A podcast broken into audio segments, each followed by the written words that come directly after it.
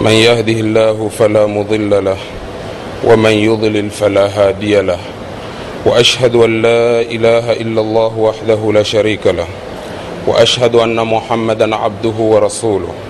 يا أيها الذين آمنوا اتقوا الله حق تقاته ولا تموتن إلا وأنتم مسلمون. يا أيها الناس اتقوا ربكم الذي خلقكم من نفس واحدة وخلق منها زوجها وبث منهما رجالا كثيرا ونساء.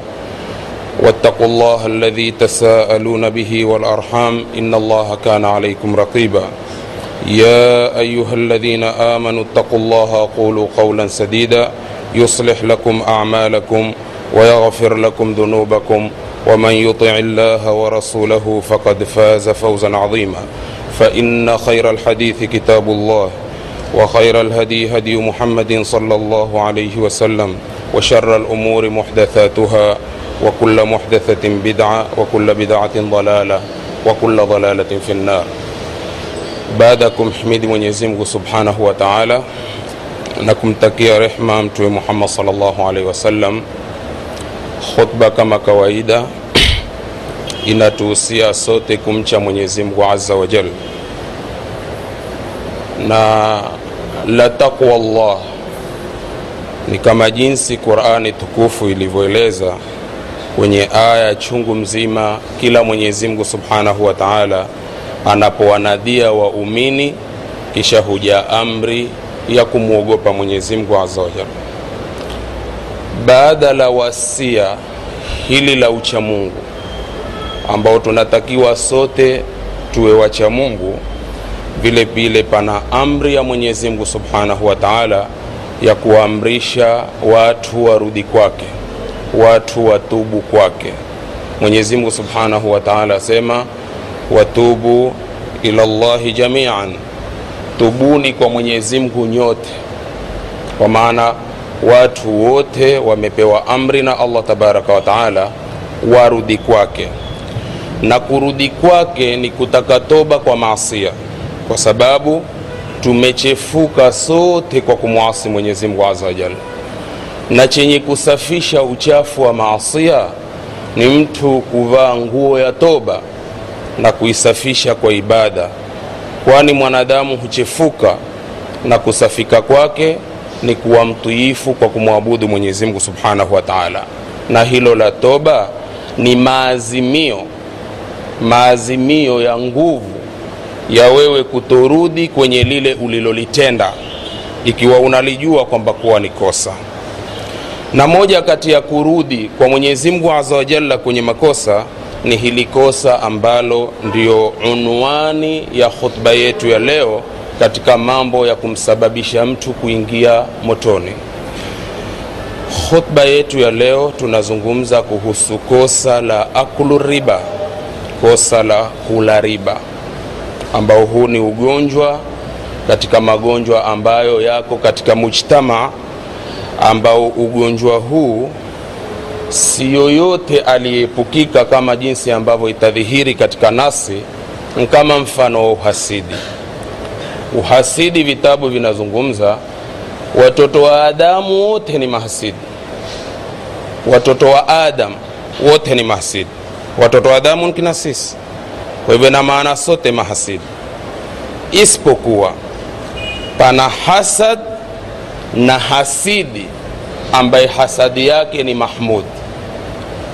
Pana na hasad na ule ambaye ni hasidi ile hasad ikawa ni madhmum. Hasad ambao ni, madhum, ni, ni mahmud. Kuna hasadun mah, mahmudun wa hasadun madhmumun.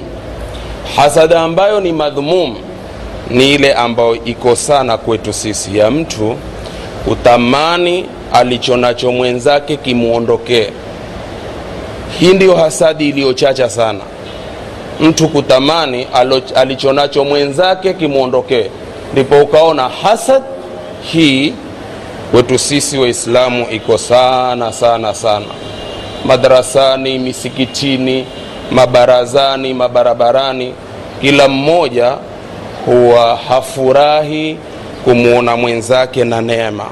Na kila ukimwona mwenzako na neema furaha yako ni ile neema imwondokee lakini hasadun mahmudun ni mtu alioneemeshwa na mwenyezi mungu aza wajal na wewe ukaitamani ile neema kwa kumwomba mungu nineemeshe kama ulivyoneemesha ili mfanye kama anavyofanya ama zaidi kushinda anavyofanya. Hii ni hasad ambayo ni mahmud na qurani tukufu amri yake inasema nyinyi munapowaona wenzenu na neema msiwahusudu iwaondokee ile neema. Wasalu llaha min fadlihi. Na nyinyi pia mwombeni mwenyezi mungu fadhla zake. Fadhla za mungu ni nyingi. Ule aliyepewa na mungu na wewe muombe mungu akupe kama alivyokupa ufanye kama anavyofanya ama zaidi kuliko vile anavyofanya. Sasa utaona kwamba kwa hii hasad haikumwepuka mtu. Kitu riba ndio ugonjwa wa mujtama ambaye ni mchache ni wachache waliosalimika na ugonjwa huu.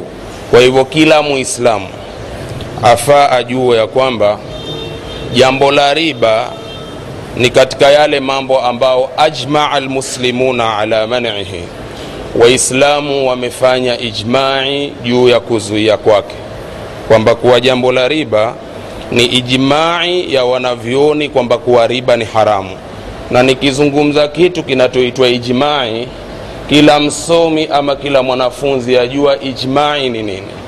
Yahisabika ni moja kati ya masadiru tashri, ni moja kati ya misingi ya kuweka sharia ya dini. Kwa hivyo wamefanya ijmai wanavyoni juu ya uharamu wa riba. Hivyo hivyo amepokea asiyekuwa mmoja ijmai juu ya huu uharamu wake. Yaani kwa kuwa ni mkusanyiko wa wanavyoni kwamba kwa kitu kinachoitwa riba ni haramu upulike sana mlango.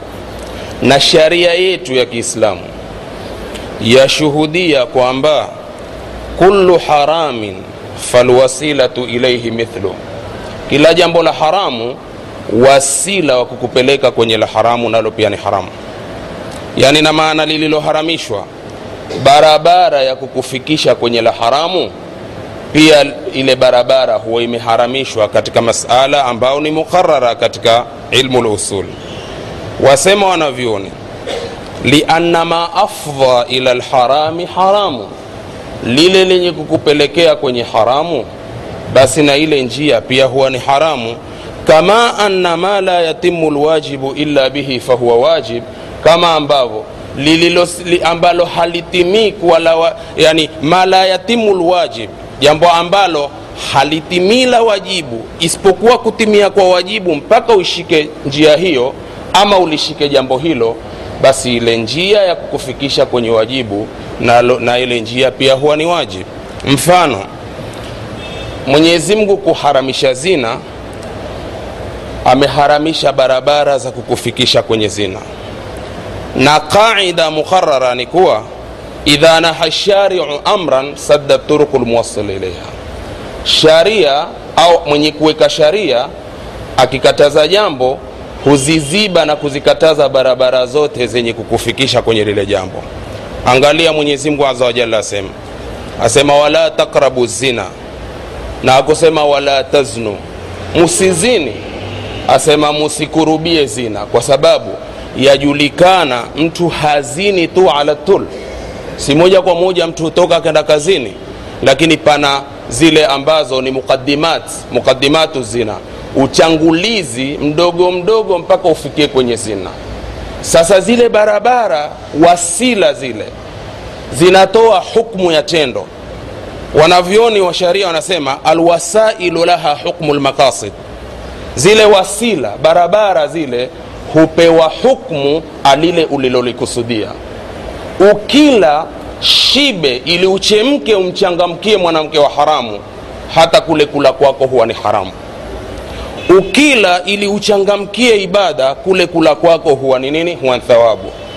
Wasila hupewa hukmu ya makusudio.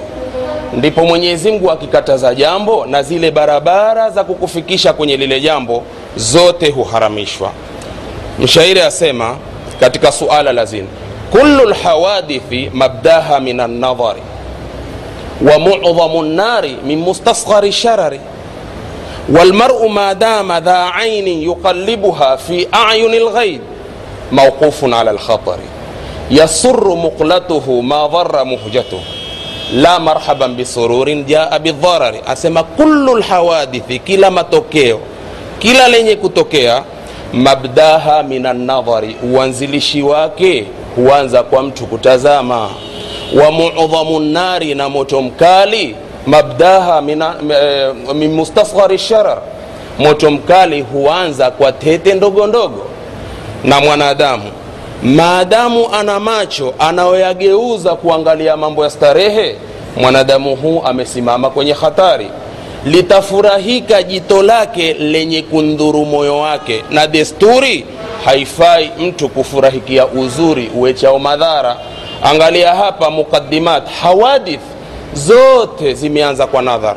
na wewe utantazama mwanamke umsalimu mwanamke umpe ahadi mwanamke uende naye faragha hatimaye ndiyo tendo lipatikane. Sasa yote haya kuanzia kuzungumza kutazama ahadi kukutana zote inapewa hukmu ya kusudiwa lile tendo. Ndiyo kaida ambayo imekaririwa na sharia. Haya ni mambo ambayo yako wazi kabisa. Sasa na riba kuharamishwa kwake zimeharamishwa barabara zote za kukufikisha kwenye riba. Shekhe mmoja alotuzidi kielimu aliwahi katika muhadhara wake katika mlango wa riba ambao hata kina sayidina, sayidina ali radiallahu anhu wasema kwamba kuwa mlango wa riba ni katika milango mizito migumu ambaye si yoyote ambaye hakuingia katika mkondo huo wa riba asema. Lakini katika kuulizwa huyu shekhe lilitoka suala moja kwa moja la mtu kufanya kazi benki.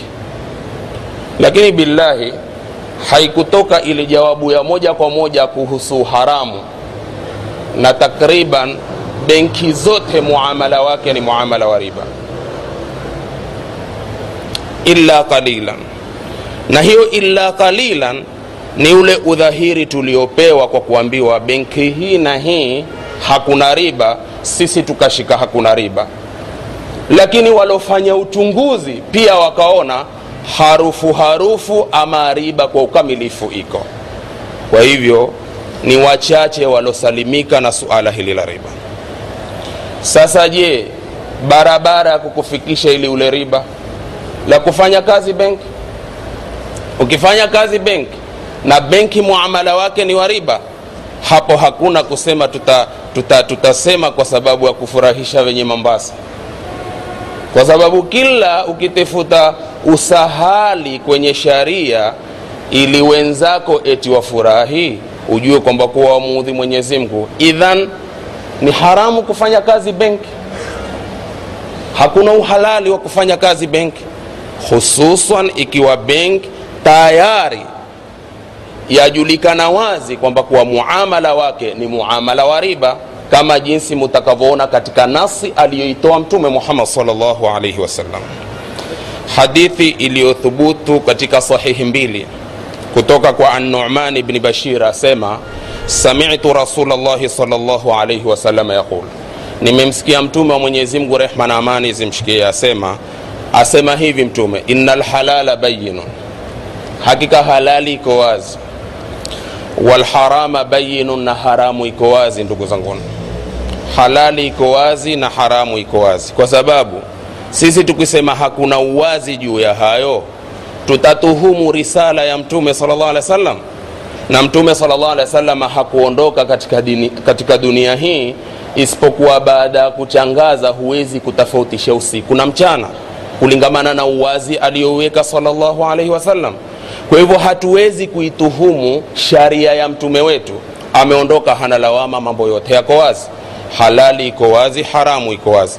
Ni wewe kutaka cha halali na kazi ya halali na harakati za halali ufanye upate thawabu ama uiamulie kutaka ya haramu ufaidike zaidi kuliko kufaidika kwa kile ambacho ni cha halali. Na hii ni kaida. La haramu ndilo lenye soko. La haramu ndilo lenye soko.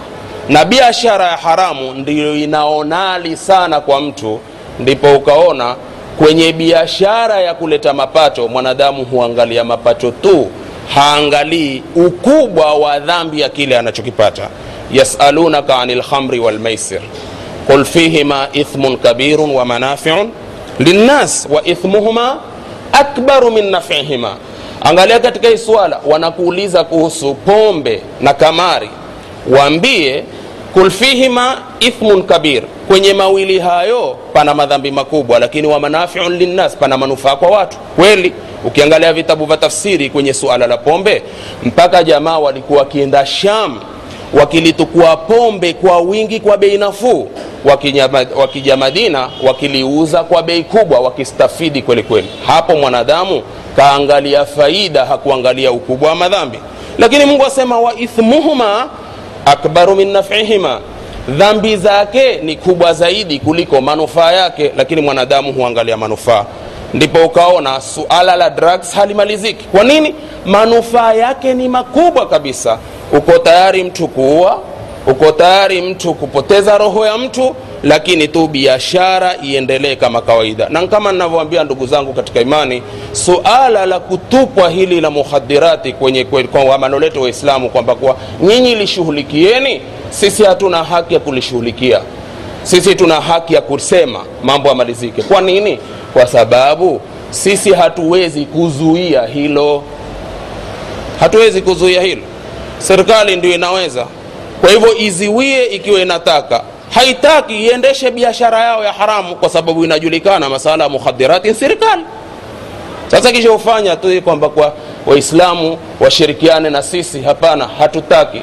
Tunataka kufanya ibada zetu. Maanake kushirikiana na nyinyi hata tukimwambia uleni dila mkubwa humfanyi lolote. Bali wewe utakwenda kumwambia aliyekuja kuniambia ni ule khatibu matata. Mimi siku ya pili nchinjwe we sitaki nyinyi wenyewe serikali isimame iondoshe munkar kama huu iachane na biashara kama hii ili raia wake wapate kusalimika. Lakini urongo urongo na matata matata na unafiki unafiki mwingi hayo hatuyataki kabisa. Lakini mwanadamu anashika ya manufaa. Ndipo ukaona amini na mungu ni shahidi yetu ya kwamba vifo ambavyo vimetokea kwa watoto wetu ambao walikuwa wamesimama kidete kuzuia swala kama hili usiwe na shaka kwamba kuwa walikuweko waislamu ambao ndio wanaodili na hii shughuli wakawa ndio sababu ya vifo vya wenzetu. Kwa nini? Kwa sababu ntuangalia mimi manufaa nataka manufaa tu.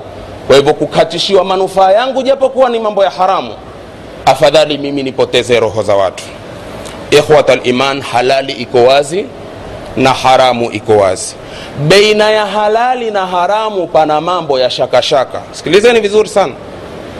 Haya mambo ya shakashaka kwenye riwaya nyingine usema la yalamuhunna kathirun min annas watu wengi hawajui.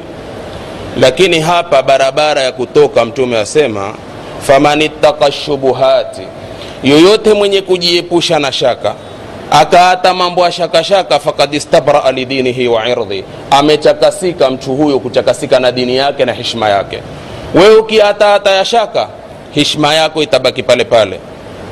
Na vile vile dini yako itachakasika kwa sababu kila unalolifanya itakuwa yakini imeghilibu ile shaka. Shaka haikughilibu yakini fakad istabraa lidinihi wa irdhi. Lakini mtume asema waman waqaa fi shubuhati mwenye kuingia katika shubha mambo ya shaka wakaa fi lharam ataingia katika nini? Ataingia katika haramu. Akapigwa mfano kama mfano wa mtunga kutunga mbuzi wake ama ng'ombe wake pambizoni mwa shamba la mtu akawa shaka yake ni mbuzi ama ng'ombe asije akaingia kwenye shamba la mtu kuharibu mimea watu.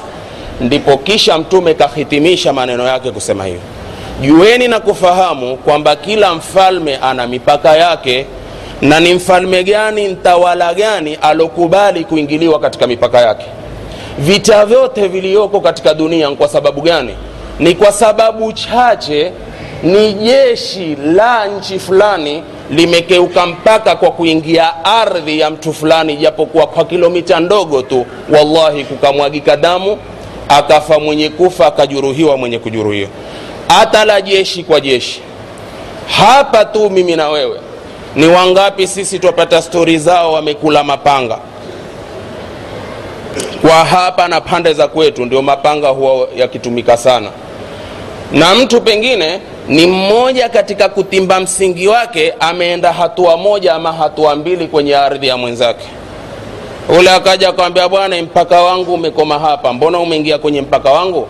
Wallahi kukisipofanywa haraka kusilihishwa na mwenye ploti mmoja atakwenda kufukiwa kwa nini? Kwa sababu kila mmoja anachunga mipaka yake. Sasa ikiwa sisi wanadamu twajua kila mfalme anachunga mpaka wake pana na mfalme wa wafalme ambaye ni rabbul alamin. Ikiwa mfalme wa wafalme rabbul alamin yeye ni haki zaidi kuiwekea ulinzi mkali mipaka yake. Ni ipi mipaka ya mwenyezi mungu? Mtume muhammad saa salam asema hakika kila mfalme ana mipaka yake wa inna hima llahi maharimuhu. Na mipaka ya mwenyezi mungu ni yale mambo aliyoyaharamisha. Ukifanya jambo ambalo mungu kaliharamisha umekeuka mpaka wake. Waman, waman yataadda hudud llahi fakad dhalama nafsahu. Kushachangazwa shekhe na mwenye kukeuka mipaka mwenyezi mungu ameidhulumu nafsi yake. Kama vile inavyochangaza watawala wetu ukiingia kwenye mpaka wangu ujue umechangaza vita. Na mungu kavitangaza hivyo vita. Mwenye kukeuka mipaka amejidhulumu. Ina maana kujidhulumu utajidhulumu mwenyewe Yatakokufika shekhe ni makubwa sana. Kwa hivyo wainna hima llahi maharimu. Wa inna fi ljasadi mudgha. Kwenye mwili wa mwanadamu pana kipande cha nyama. Idha saluhat kikichengea saluha ljasadu kullu mwili wa mwanadamu wote umechengea. Wewe ukitaka kumwona mtu amechengea ni nzuri wa maneno na vitendo jua kwamba kuwa umechengea moyo wake. Lakini kipande cha nyama hiki kikiharibika mwili wote umeharibika. Mtume saa salam asema jueni na kufahamu ni moyo. Moyo wa mwanadamu ukichengea mwanadamu nzima amechengea. Moyo wa mwanadamu ukiharibika mwanadamu nzima ameharibika. Sasa tukiangalia mijitu ambao tabia zao ni mbovu jua nyoyo zao ni mbovu kwa mujibu wa hadithi ya mtume muhammad salllahu alaihi wasallam taib usiingie katika shubha ili usishopoke katika mambo ya haramu na katika mambo ambayo mwenyezi mungu subhanahu wa taala ni biashara. Mwenyezi mungu kahalalisha biashara. Wa inna mima harama llahu arriba na katika aliloliharamisha mwenyezi mungu ni riba. Mtume muhammad saa salam asema arriba thalathatun wa sabuna baban. Riba ni milango 73 riba ni milango mingapi? 73 aisaruha ule mlango ambao ni mwepesi sana. Yaani ina maana kwamba kwa hisabu mafungu 73 na riba, ya riba lile ambalo lepesi lifanye la 73 dhambi zake an yankiha rajulu ummahu ni mtu kumwingilia mamake. Yaani ikiwa hili ni la mwisho yaani dhambi za kula riba kwenye milango 73 lile ambalo nlepesi ni mtu kumlala mamake. Shekhe wasemaje ukila ile riba ehe? Riba ehe ni kama wale matajiri wa hapa hapa mombasa na baadhi ya waislamu wa hapa hapa mombasa wama wanaoenda kwa mameneja wa benki kusema ya kwamba sisi tunatoa, ben, tunatoa pesa zetu zote kwa hii benki. Meneja ni lazima atashtuka kwa sababu ni mashindano siku hizi. Kila mmoja ataka apache wateja wengi ah, kwa nini? Hapana kwa sababu benki yenu riba ni kidogo. Ile faida ndogo sana akikusudia faida ya riba. Hom muislamu. Ikiwa muislamu ndiye ngome fama asa lbakau idha man hadda arkanu. Jengo libaki vipi ikiwa nguzo tayari zishavunjika? Haliwezi kubaki jengo ikiwa nguzo zimevundika sasa ikiwa Muislamu huenda kumtaradhilia meneja ya kwamba ntazitoa pesa kwa sababu faida ni ndogo ama riba yenu ni kidogo basi aanze kukubembeleza hapana hapana wata baada ya mwezi huu tutaangalia tutaangalia. Uziache. Kwa hivyo ndipo ukaona kuna waislamu ikhwat limani ya kwamba wanasomesha dini wanasomesha dunia wanawatiftia wana makazi watoto wao wanafanya kila la kufanya na ni faida tu rasilimali imebaki pale pale.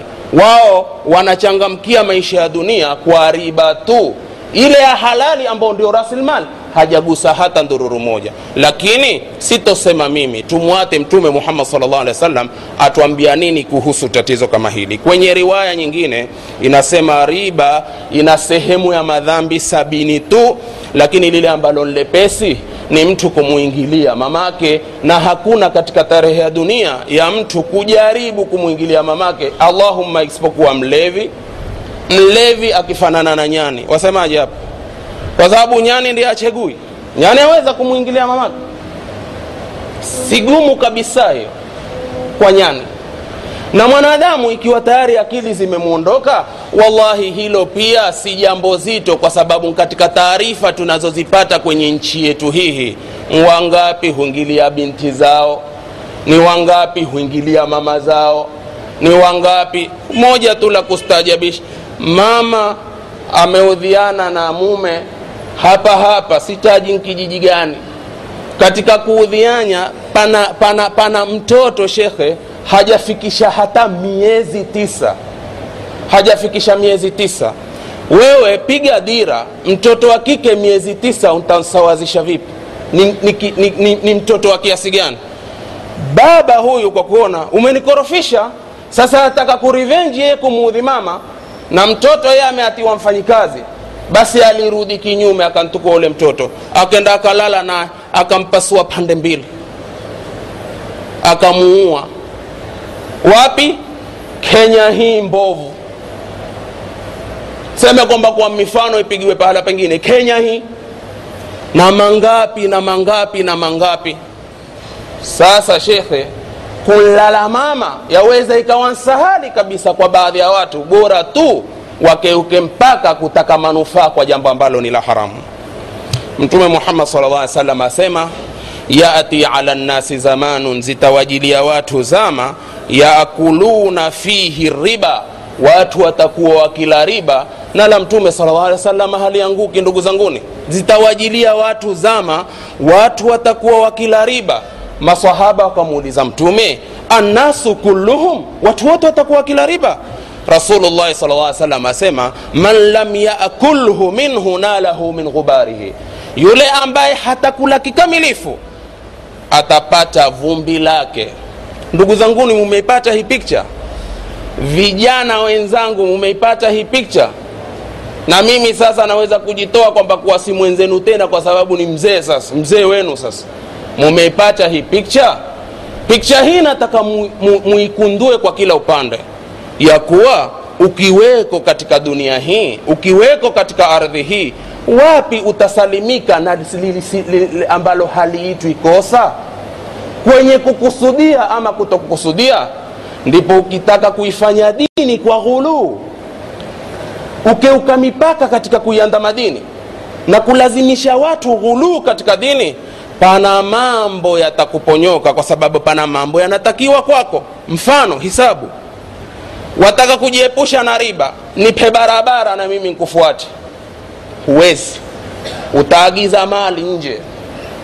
Yataingia poti niambie utayatoaje? Utayatoa kiswahaba? Utayatoa kikenya kilevi? Kutoa kikenya lazima utafanya nini? Mdogo mdogo lazima zitatembea. Hayo ndio hayo ndugu yangu. Ukisema kwamba kuwa ni hodari ni mtu wa mungu ni mtu ni mtu watu wote wana makosa we uko katika gari umeshika steering umepeleka barabarani. Utaulizwa swala ulilipataje? Lazima ulilinunua. Huko kwenye kununua. Na katika kulinunua kwako wewe kama hukulitoa poti kuna aliyelitoa poti alilitoaje? Vumbi umelipata hukulipata? Yahi alkamalu lillah. Ndipo pale ambapo wakati mwingine mnatupeleka kwenye spidi zile hai kabisa kwa sababu wa kutokuelewa kwa vijana hukula kikamilifu. Riba umeipata. Sasa ukiwa unataka kufanya tahiran ulotahirishwa na mai ladhi nazala min assamaa nshati wewe shughuli zako zote ziwe kwa mguu kwenda. Utaweza kukamilisha mambo yako yote na we wapiga mguu peke yako hutaki kupanda gari kwa sababu utapatapata vumbi la riba? Ukikosa kwa hapo utaingia supermarket. Ikiwa ungi hapo utaenda sokoni? Huna njia ndugu yangu. Lidhalika tufanyeje?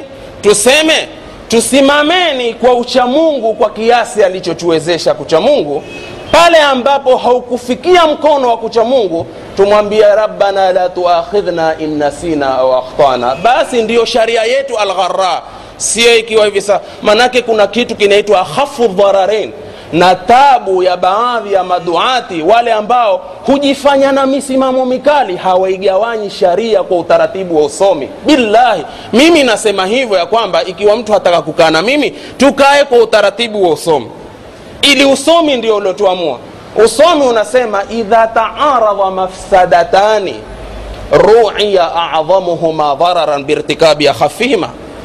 Yanapogongana mafsadi mawili kwenye maisha yetu lazima tutakwenda kupambana na mambo ambayo mawili yote ya ufisadi hupati jema la kuondosha la ufisadi. Je sharia ikatuacha? Sharia haikutuacha. Ma faratna fi lkitabi min shei hatukuata chochote sisi katika qurani sasa ikiwa haya yote ya uharibifu na nataka niondoshe ha na la uharibifu huondoshwa kwa jema. Waatbii wa sayiata lhasana sio ilivyo jamani ovu ukilifanya ufuatishe kwa nini? Kwa jema ili lile ovu liliondoke. Sasa yote maovu hakuna jema la kuondosha ovu. Wallahi ndiyo hiyo sharia ikatupa. Hapo ni dafu lmafsadatain utaangalia kwenye mawili ya dhara ni lipi ambalo nlepesi ndiyo ufuate hiyo barabara. Mfano umeshikwa hivi sasa na mapai wetu ndaa wakikushika hivi sasa hukubeba kichambulisho tu na si katiba ya wewe kuzunguka na kichambulisho zunguka zunguka na kichambulisho tu kitakuwa kama tambuu kisha. Na hapo hapo kisha ukikitoa kimekuwa hakiona, hakionekani hati sura zimechekechea chekechea kama rohani. Yeye polisi kwamba na hii sura ya nani? Na nani? Hii wewe. Wewe inaonekana gaidi kwa sababu huwezi kupata salama kwa, kwa askari wa kenya tena nakwambia huwezi kupata salama kwa askari wa kenya hususan ikiwa ni, ni, ni, ni askari aliyoko kwenye, kwenye boma letu la uislamu isipokuwa alorehemewa na mwenyezi Mungu. sisemi ni wote lakini ukipata muislamu ndio hatari zaidi. Sasa akwambie lete kitambulisho. Umwambie sina mimi nimekiacha nime- nimekisahau nyumbani. Hapana utaenda. Na akikwambia utaenda polisi wa kenya shekhe utaenda. Utaenda. Hakuna huendi. Huendi ukimpa dogodogo ukimpa kidogo takwambia "Ah, mzee atacheka ta, mzee. Tutaonana kesho? Hai, hamuli shahara nyinyi jamani. Sasa shika moja. La hivi sasa useme ni haramu lakini sina budi jamani. Huyo atakwenda kunilaza kweli? Shika hizi hamsini basi niachilie.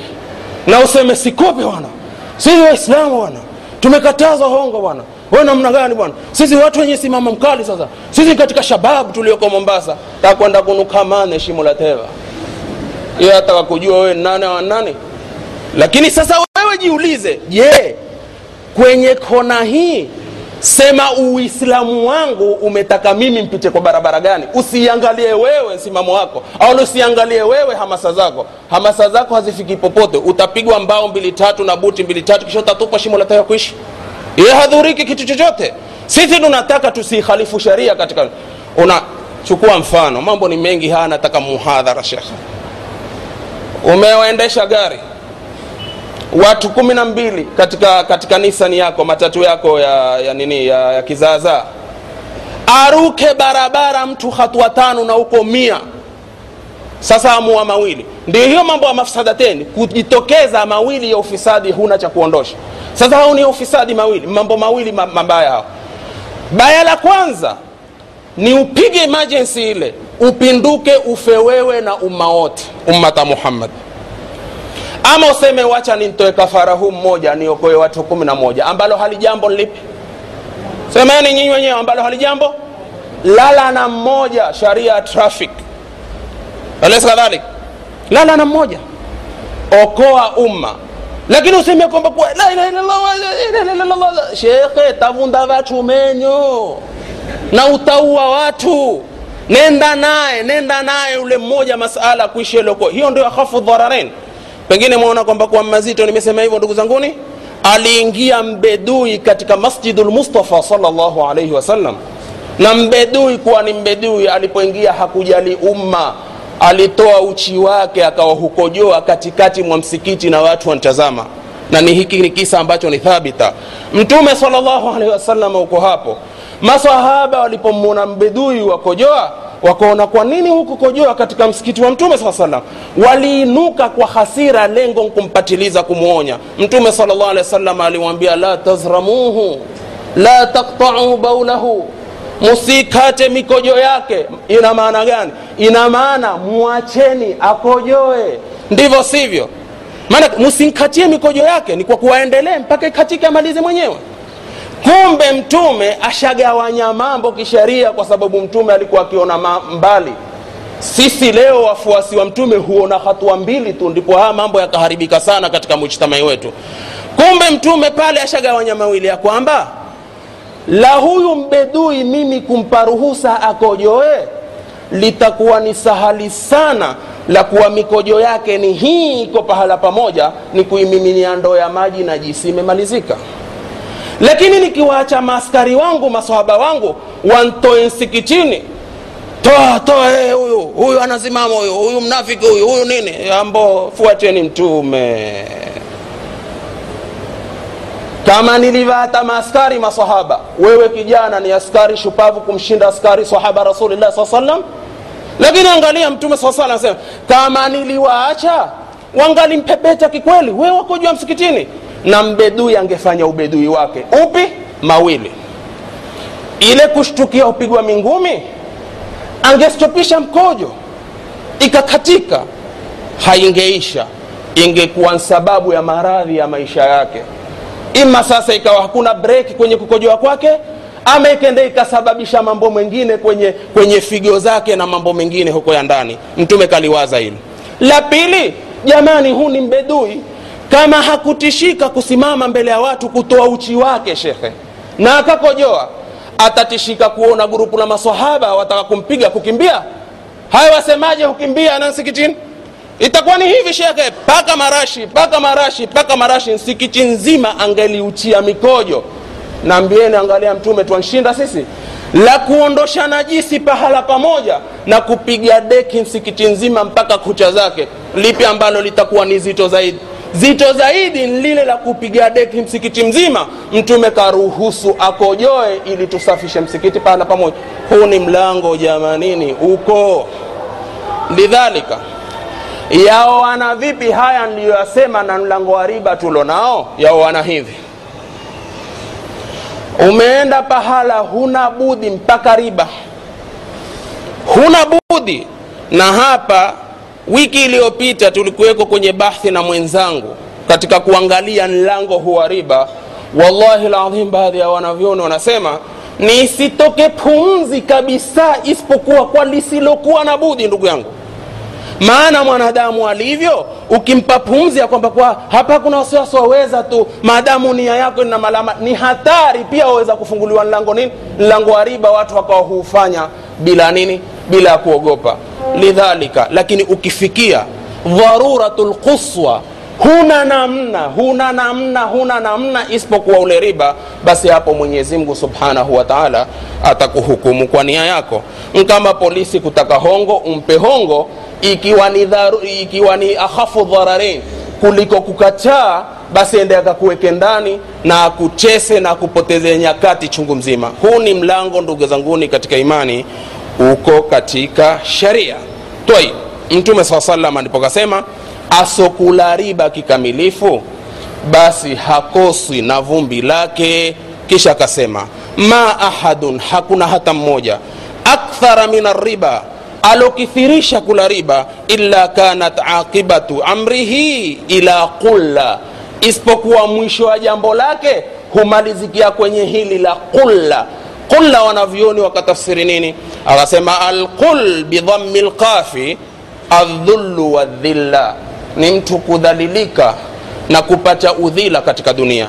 Na waangalieni sana wenye kula riba wallahi billahi wamedhalilika katika dunia kwa nini wamedhalilika? Kwa sababu wana lana ya mwenyezi mungu aza wajal kwa mujibu wa neno la mtume sala lla salam lana ya mwenyezi mungu ni nini? Ni mtu kufukuzwa katika rehma zake. Mtume sala salam asema allah tabaraka wataala amenlani mwenye kula riba mwenye kuwakilisha la kula riba mwenye kushuhudia ulaji wa riba mwenye kuandika riba. Na ukifanya kazi benki kazi ya benki ni uandishi ni kalamu kwenda tu. Kwa hivyo hukuepukana na lana ya mwenyezi ewe kijana wa mwislamu suluhisho. Suluhisho ni hili. Kazi ni nyingi ambazo ahalallah fuata alizozihalalisha mwenyezi mungu. Na mtume asema mwenye kuacha jambo kwa ajili ya mwenyezi mungu mungu humpa badali mzuri ya kushinda ile aliyokuwa nayo. Bora tu imani na bora tu istiqama na istiqama ni kila pahala. Ikhwata liman mwenyezi mungu subhanahu wa taala ndipo akasema yamhaqu llahu riba. Hii tutaieleza kwa ufupi sana baada jalsati listirah baraka llahu li walakum bilqurani lkarim ونفعني وإياكم بالآيات والذكر الحكيم. أقول قولي هذا وأستغفر الله العظيم لي ولكم ولسائر المسلمين والمسلمات فاستغفروه. إنه هو الغفور الرحيم وهو البر الكريم.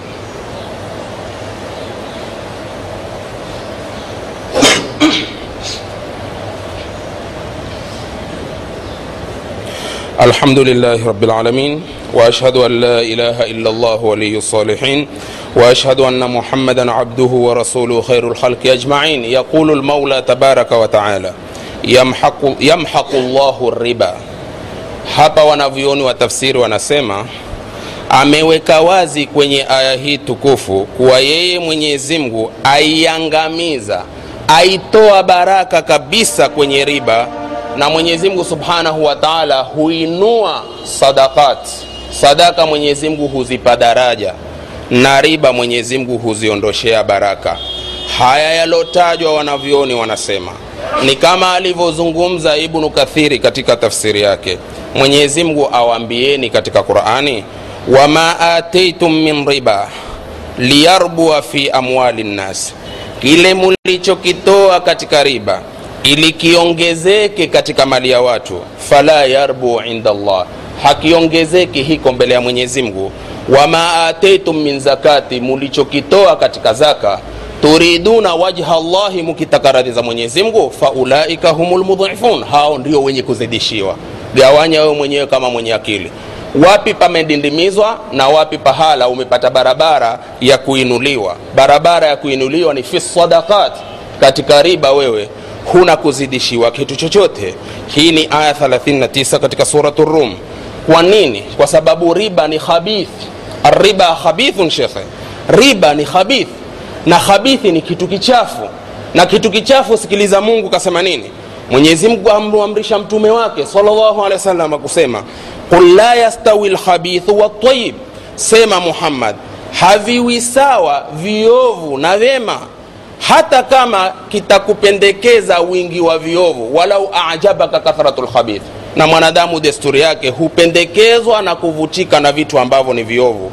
Aya ya mia moja katika suratu lmaida kisha mwenyezi mungu kaifunga aya kwa kusema fattaku llah mcheni mwenyezi mungu ya ulil albabi enyi wenye akili laalakum tuflihun ili mupate kufaulu na ili upate kufaidika katika dunia kama hii mwenyezi mungu subhanahu wa taala kwenye jambo la uhabithi akasema wazi kwenye aya nyingine haya mwenyezi mungu kati ya bei biashara na kati ya riba ni vitu viwili kimoja habithi na kimoja tayib na desturi ya allah tabaraka wa taala kwenye dunia hii anataka kuweka wazi vilivyo viovu kuvitoa na vile vilivyo vyema. Ili vyema vijulikane kwa upande wake na viovu vijulikane kwa upande wake. Allah asema liyamiza llahu lkhabitha min atayib ili mwenyezi mungu apate kupambanua wale ambao ni waovu wakitokamana na wale ambao ni wema. Wayajala lkhabitha badahum ala badin fayarkumahu jamian fayajaluhu fi jahannam. Qurani inasema na mwenyezi ili awaweke wale watu waovu baadhi yao juu ya baadhi awarundike pahala pamoja awarushe katika moto wa jahannam.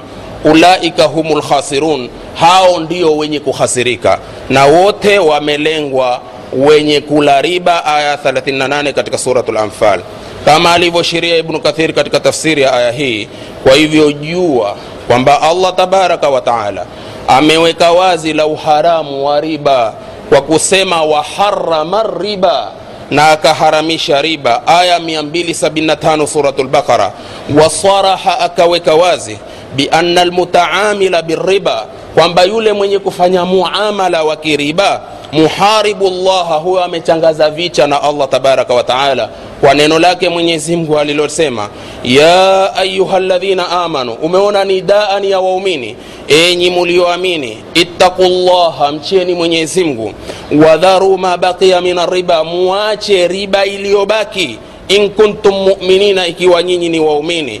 Fain lam tafalu iwapo hamutafanya la kuwata riba fadhanu biharbin min allahi wa rasuli. Jitangazieni vita za mungu na mtume wa in tubtum na ikiwa mutatubia falakum ruusu amwalikum. Ni haki kwenu yale mali rasilmali yenu ni haki kwenu kuyatumia. La tadhlimuna musidhulumu wala tudhlamuna na hamutadhulumiwa. Aya 278 mpaka aya 279 surat lbaqara wasaraha kisha akaweka wazi.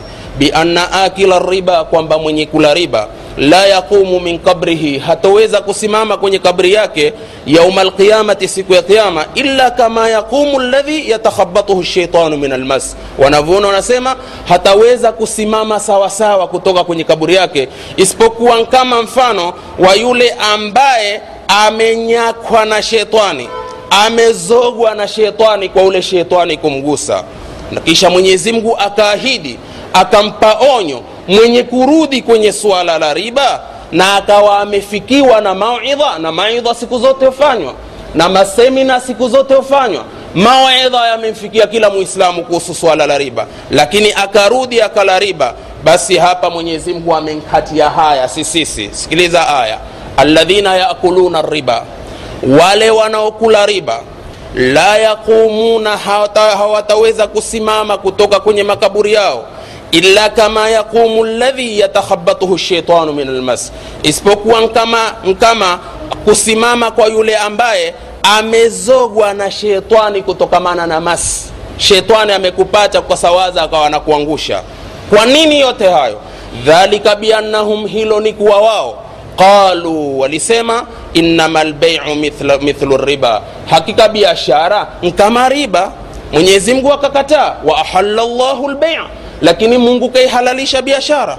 Waharama riba akaiharamisha riba. Faman jaahu mauidhatu min rabbi. Yule alojiliwa na mauidha kutoka kwa mola wake fantaha akajizuia falahu ma salaf ni yake yaliyokushapita ile riba iliyopita basi atasamehewa wa amruhu ila llahi na mambo yake atakuwekwa kwa mwenyezi mungu.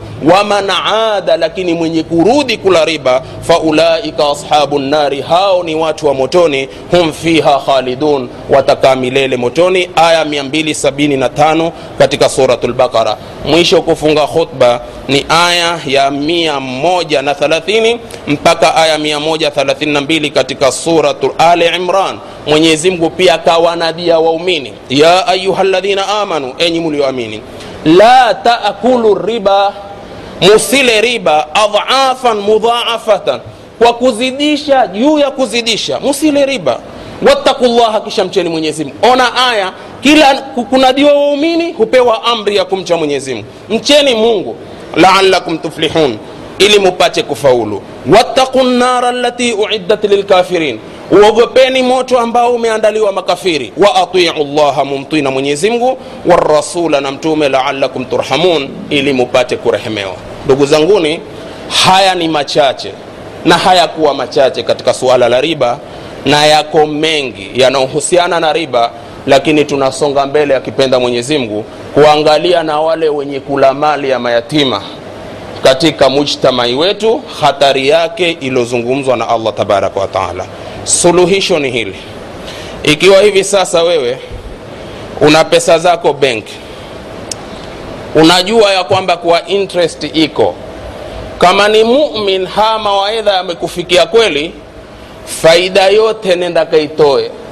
Baada dhalika uichakase ndiyo toba.